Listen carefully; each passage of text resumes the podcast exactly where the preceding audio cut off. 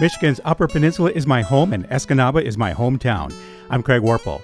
Hometown Escanaba connects with the people, activities, and newsmakers of Escanaba and the UP. Join us for more interviews at hometownescanaba.com. Now let's find out what's going on.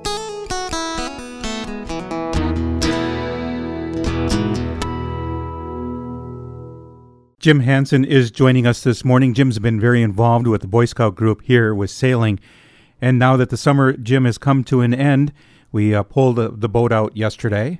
And we weren't the only ones. There was a couple of others that were being lifted for the year. Right. So it's just kind of Power boats, we really don't. th- those don't count. Those don't count.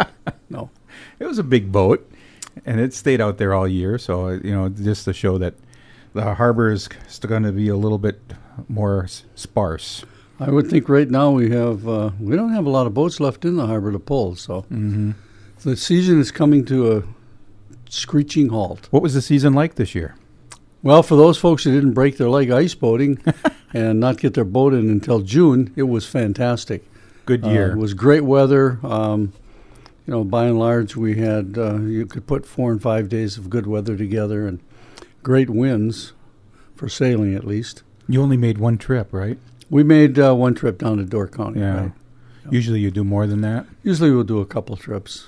Um, in years past, we would spend uh, anywhere from a week to two weeks on the boat Mm-hmm. and go across Lake Michigan, sometimes three weeks. But it's still fun just sailing around out here on the bay. It sure is. It's a nice bay for that. You know, I there were some folks from um, Texas that stopped by my boat yesterday and talking with them, and they said this has got to be one of the nicest areas that they've been to in their travels from Texas all the way to Michigan. Really? They said love the harbor. They loved the Main Street, the way everything kind of goes down to the harbor and the museum, and Mm-hmm. um, so they were pretty impressed with our facilities and especially the park.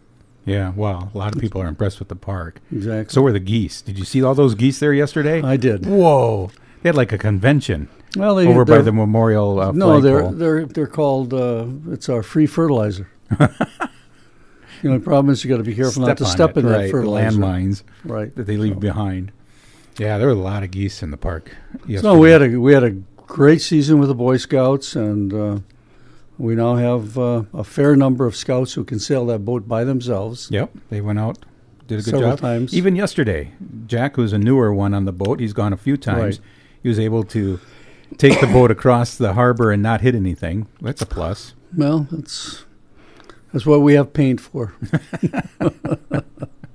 I appreciate all the effort that you put in with these kids, and hopefully, a lot of them will not only cherish it for their lives, but hopefully take it on Well, it- as a hobby in their lives. if nothing else, they're familiar with uh, being on a boat in the water, and um, that might spur them, even if they go to a power boat. Heaven forbid. Um, they uh, they at least have some experience on the water. I will tell you, the little Hobie sailboat was a hu- huge hit this summer. Brian Wood donated that Right. to the troop, and you thought it would be a great uh, way as Oh, a starter or to lear- learn some stuff. The- they the- had more fun on that little thing, Oh, tooling yeah. around the harbor. The best the best way to learn how to sail is to get on a little eight footer, nine footer, ten footer, um, like this the Hobie that you have, um, or just a, a, a single masted hmm regular uh, El Toro, or something of that sort. Because every time the wind gusts a little bit, you have to use your body weight to counter the wind, so you have a real sense of number one where the wind's coming from, how to sheet the sails in and get it to go in a particular direction, but also handling the the um, the rudder and um, the tiller and all that kind of stuff. So, and for the scouts who had the uh, catamaran, I mean, they were they had more fun flipping it over Right. And righting it Mhm. than they did anything else. But Makes them comfortable with it. right, Doing but in, I was surprised that in I think we had like 15 mile an hour winds out in the middle of that little uh, lagoon of the harbor That one day, yeah. that one day, and they were just they figured out they sheeted in a certain way, and they were on a Flying. on a tight beat Mhm. and just flying across there. So, Of course, my favorite part was when they started very slowly to tip over when they had it too tight. oh, they're like And mice. s- they scrambled right up the side of the boat to the to the Yeah. edge as it was falling over. That was the funniest funniest moment of the whole summer. Sailing, uh, an important part of our community.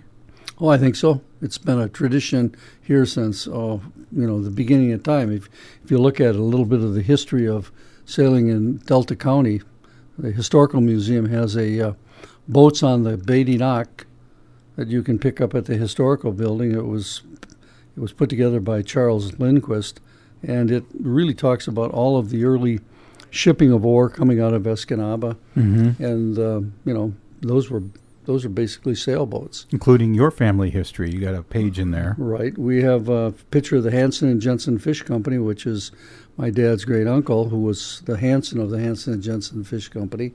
Hence, I don't eat fish. um, but growing up, uh, you know, had a lot of fish. I had a lot of fish. We had the gill nets, nets, and trap nets that were set from the Ford River River almost to the end of Portage Point, where I now live. Mm. And um, so it was a you know it was a great orientation to the water for me. I worked on a, uh, my my uncle's fishing tug and uh, worked at the Hanson and Fish, Hanson and Jensen Fish Company cleaning fish. And when most kids would be home doing math and English and social studies, I had a 20 gallon drum of perch from the Hanson and Jensen Fish Company, and we were we had to scale them and fillet them, and we got one eighth of a cent per pound. Of course, it wasn't our fish; it was fish from the uh, from the company. Hmm. But- Then you worked on the uh, Waterways Commission, helping out with ports all around the state. Right. I And started on the Michigan Waterways Commission. I was on for 15 years representing Mm-hmm. the Upper Peninsula. I sent you some new appointments. Do you uh, miss being on that commission? Oh, no question about it. It was a, it, you know, when the first, when I first got on the commission, the the basis for me doing it was that Tony Showman and, and I had gone to Charlevoix for a meeting, and we were presenting a proposal for um, redoing parts of the harbor, which at that time only had straight docking and mooring cans. And one of the commissioners from Detroit, a pretty uh, a pretty highfalutin banker, shall we say, Mm. uh, looked at the both both of us after we did our presentation and said, "What the hell would we waste money on the UP for?" I was so ticked off. I came back here and got a hold of some folks that I knew politically, and within a year, I was appointed as the UP rep on the commission. And the first meeting I went to, the guy who had told us that he didn't want to waste money on the UP was in a federal prison because Oh, he no. had some banking inequities in the Oh. Detroit area. So So you didn't even get to. Uh, no, but I think the, anything the, about it. the sense that I had was, that, you know, I'm going to be the poor UP guy here Right. or the token UP guy.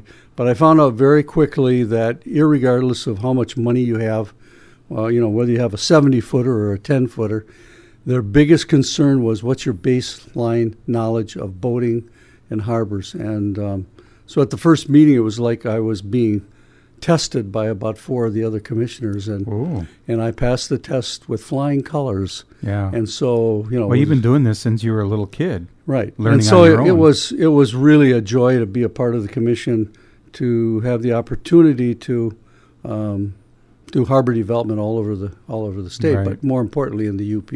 Yeah. And it was interesting that in 1966, when I graduated from high school, my dad said, "You know, they're going to build a harbor in Cedar you River. told me that story. Why don't you hitchhike out there and get a job?" So I did, and they said, "Oh, there's nothing going on here." And then 1966. you know, and I, I was born in 1947, which is the year that the state of Michigan started the Harbors of Refuge program, which is what Cedar River is. which is what Cedar River is. And the goal was to have a harbor of refuge every 30 miles. So a boater would never be more than 15 miles from a harbor. Mm-hmm. And um, so all of a sudden we turn around and uh, I get on the Waterways Commission, and uh, we had a situation where there was a marina in Detroit that had to, really needed a fix, and it was it was it was mainly a um, a marina that had a lot of uh, uh, African Americans in it, but great groups of guys that uh, we had we had the opportunity to meet with. But uh, you know how politics works. One night, two of the commissioners from Detroit cornered me, and I was the I was the chairman at that time, and they uh, they said, you know, we need to get this harbor fixed, and we need your vote. Is there anything in the UP you have? And I Cedar said, River. I said, yes, Cedar River. It's the Mhm. last, it's the last harbor of the harbors of refuge for the state of Michigan. The problem is they have no money. It's out in the boonies, but it's across from Door County, which is a major boating area in the uh, in the Great Lakes. And uh, they said, well, if you, we can uh, if if we can get your vote, you have our vote. And what So- year was that? Oh, I don't even remember. I can't even remember. Which decade? 90s? Yeah, uh, it was in the, it was in the nineties. 90s. So from 1966 to 1990 something, Right. you finally got it done. Right, and it was interesting because at the dedication of the harbor, I was off the commission the year before they finally finished that marina, and so they had me come back and, and be the spokesperson for waterways at the Mhm. dedication, and I said it's really interesting that, you know, I was born in '47 when the program started. I tried to get a job there in '66, and nothing was happening. And then now we turn around in the 90s, and I'm on the commission. And I'm able to deal with Wally Jositis, who owned the property, who absolutely did not trust the state of Michigan, and um, get the whole thing to happen. But Amazing story. yeah, That is truly amazing story. there's some sidebars to that, how we got the property too. That was interesting. Um, we did finally, I finally got into Wally's uh, confidence, and he owned the property. And we had a uh, the real estate person for the state of Michigan flew in to meet with Wally, and at this time Wally's 82 years old. So you know, throwing a lot of information at him doesn't work well. They had a prospectus for the property, and it was a booklet that was about 40 pages long. And the gentleman from the state of Michigan, from the real estate division, the only thing he wanted to do was present it and get out of there and get back to Lansing. and he, he I don't think he spent 15 minutes talking about it. And I said, well, we'll keep a copy of this so Wally and I can go over it. And he said, no, no, he'll use that to sell the property, use our, our prospectus from other properties to sell his property, and we won't get it. And I said, so I tore them off and I gave him that back. I said, I will airmail a copy, your copy back in two days. I'm going to make copies for Wally so we can go over this and he understands this. I said, I, I'm sitting here with three degrees from the universities and I'm having a hard time understanding how do you think Wally feels at 82? hmm And so we spent, uh, Wally and I spent probably uh several days going over the prospectus. And I said, you know, why don't we do this? We'll put your property in escrow and we'll put the check for the property in escrow. And if nothing is built in three years, take your property back and we're done. Nothing will happen. And so that was kind of the impetus that got everything moving, which was great. So another season's come to an end Oh, not quite. I my boat's still in the water, and for uh, another week or so, right? I think probably about another two weeks. You going back out then? I'm definitely going to be doing some sailing. It's been beautiful weather. Yeah, I hope it gets better today. Uh, well, today's going to be great all the way up until tonight, Well, and then uh, a couple of days of rain. And the next week's supposed to look really good again. good, good, very There you good. go. Hey Jim, thanks for hanging out. I'm- Well, I think last but not least, we really need to thank a couple folks. Number one, the city council for allowing the Boy Scouts over the last three years to have a, a slip there. a yeah. slip at the marina. Um, you know, we don't have the resources financially to pay for a slip. Um, and also the harbor master who has assisted us time and again with all kinds of things, everything from putting up a mast to taking it down to which he did yesterday. And Right. as we were walking away and the kids were starting to go out on the boat, I turned to him and I said, "That's why we do this." Because you could tell the excitement of some of those Right. little guys. Because we had some of the smaller guys on the boat yesterday, and he kind of you know agreed to that. So that was no, good no, to hear. he's he's a great guy, and so again, it uh, a great thank you to the city council and the city manager and Mhm. recreation department for allowing us to participate and get some kids uh, the opportunity to sail. and to you again, of course, Well- for making sure that it happens. You know, If- if, anytime. if it was just me, it wouldn't be happening. Oh, there's no question about that.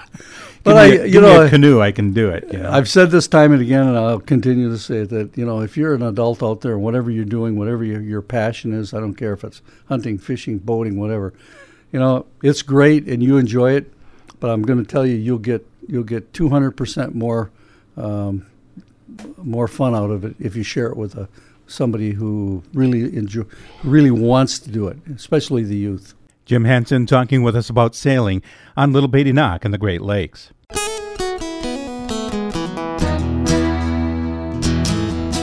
Thank you for listening. A special thanks to our sponsor, SwedishPimple.com. Check out all of the fishing lures made right here in the Upper Peninsula at SwedishPimple.com.